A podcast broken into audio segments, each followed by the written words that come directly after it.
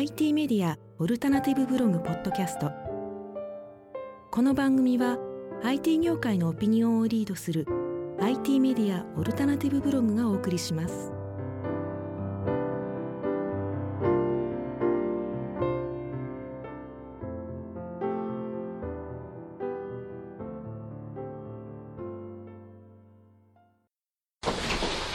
でまあえーっと市場環境まあ全然それがどういうものかっていうものはあれなんですけども今現在もあんまりですね、えーっと設備投資にお金をかけられなかったりします。でまあお金がない。だけどだから OA とかにお金がかけられない、うん、でもどうしてもやんなきゃなんないっていうことは現実問題あって。でそれをどうするのかっていうのがユーザーの、えーとか、まあ、一応システムベンダーさんの頭の痛いところなんですね。でシステムベンダーさんとかいうまあ我々もそうなんですけどお客さんにお金を出させるという意味ではいっぱい出してもらった方がいいわけです結論から言うと。だけどお金がどうしてもない。じゃあどうするか。でそれで出てくるのがやっぱりプラットフォームの移行などはどうしても出てくるんですね。でこればっかりはもうどんなにやっても結局、うん、なかなかあの市場としてですねこの部分だけは絶対の消えない市場と言えます。でプラットフォームの移行の要因なんですけどもまず OS がですね古くなったりしたりハードが古くなったりしたり。でえっと、ハードが古くなったら私買えじゃいいじゃないかというふうに言われる方も多いと思うんですけども、えー、実際はそうではありません。あの、まあ、今でも Windows って言っても結局まあ比較的互換がありますけどそれでも、うん、互換性は100%ではない。新しい OS になったら昔のソフトは動かない。まあこれはまあ事実なんですけどもっともっと古いものを使ってます。つまり Windows とかいうものの以前のものとかあとそういう概念が、まあ、使えないようなものとそれでもお客様にとっては基幹システムでどうしても今まで長く使ってる。あの皆さん信じられないかもしれないですけど20年とか使ってるお客様がいらっしゃいます。一つのシステム。でそういうシステムを長く使ってるとなぜかというと、えー、皆さんも、えー、お客様と接したりすると分かる、まあ、自分たちもそうだと思うんですけども業務っていうのは変わらないんですよ。やってることは。例えばあのコンピューターを使ったとしてでその時に昔 DOS の時代っていうのがありましたよね。DOS の時代にやってる経理のシステム。Windows になって経理のシステムやることは同じなんです。どんなに結局複雑だから便利になったって言っても業務的なあのやることは全部同じ。まあそれだけ複雑なことができる便利になったと言っていますけどもそれはあくまでも機能として便利なのであって目的としてはそういうものではありません。業務がこなせればいい。ということですね。でプラットフォームの移行はまあ不可避なんですけどもただまあ先ほど言いましたけど20年とか前でもずっと使ってるシステムで急に開発で全部作り直すって言ってもですねまあ非常にお金がかかっちゃうですね。でそのお金たびはですねまあ一つのシステムを例えば2億円で作ったとします。20年間使った。1000万円ですよ。まあ焼却で言えばね。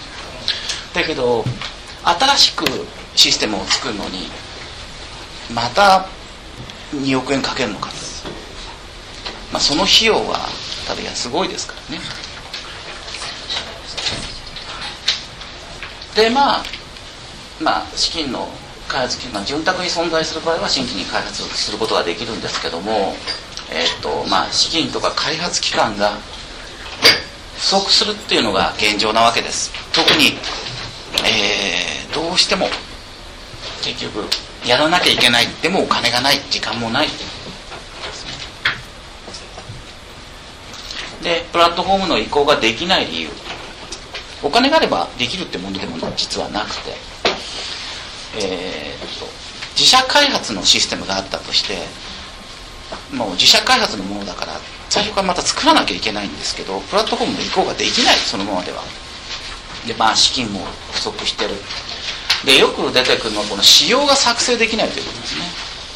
担当者がいなくなっちゃったり資料がなくなっちゃったりもうだってもう5年10年前のシステムですよ。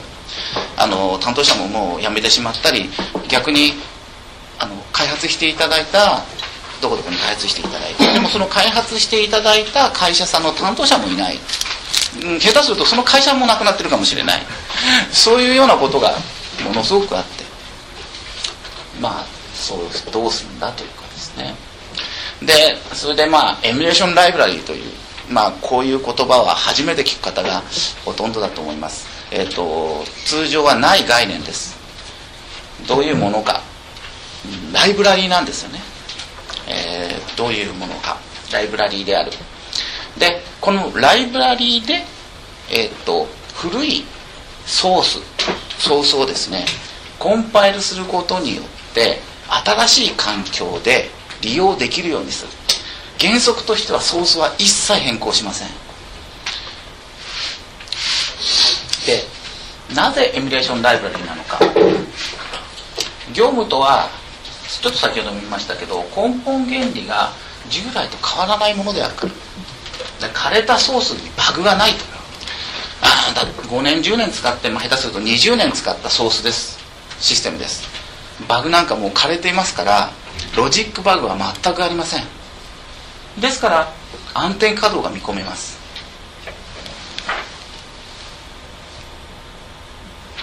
エミュレーションライブラリのターゲットとしては、まあ、使用面で現在のシステムに満足されてる客、まあ、例えば今のシステムの、まあ、ロジックをもっと変えたいってお客様には向きませんね。長年やってきたことがそのままできればいいというお客様だけです。でまあプラットフォームが移行が必要で開発期間開発資金が不足している。そういうお客様。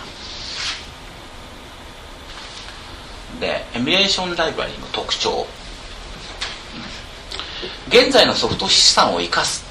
プラットフォームのみの最新の環境とすると。プラットプラプログラムソースをそのまま使うで OS のエミュレーションハードのエミュレーションライブラリとしての提供プログラムの修正が可能。えー、後でちょっと説明しますけどエミュレーターとは根本原理が違います。そこの部分をちょっと考えてくださいね。ライブラリーとして対応するからソースに手を入れない。まあエミュレーターっていうのは、えー、ソースから作るものではなくて実行形態を、えー、そのまま動かすものがエミュレーターですよね。エミュレーションライブラリーとは若干違います。エミュレーターとの違いエミュレーターはバイナリのエミュレーションです、えー、エミュレーションライブラリーはソース上のエミュレーションです。でプラットフォームの移行はエミュレーターでもできます。できます。じゃあなんでエミュレーションライブラリーっていう手法が存在するのか。エミュレーターでは対応できないことがあるからです。でそれはエミュレーターはインタープリター動作なんて遅い。ただこれはハードが速ければこれはなんとかなるわけです。じゃあエミュレーターは一部分でも問題があると使えない。これがでかいですね。あのちょっとだけ動かすとかテストで動かすならいいんですよ。ところがまあものすごく結局あの安定度の求められるシステムがあります。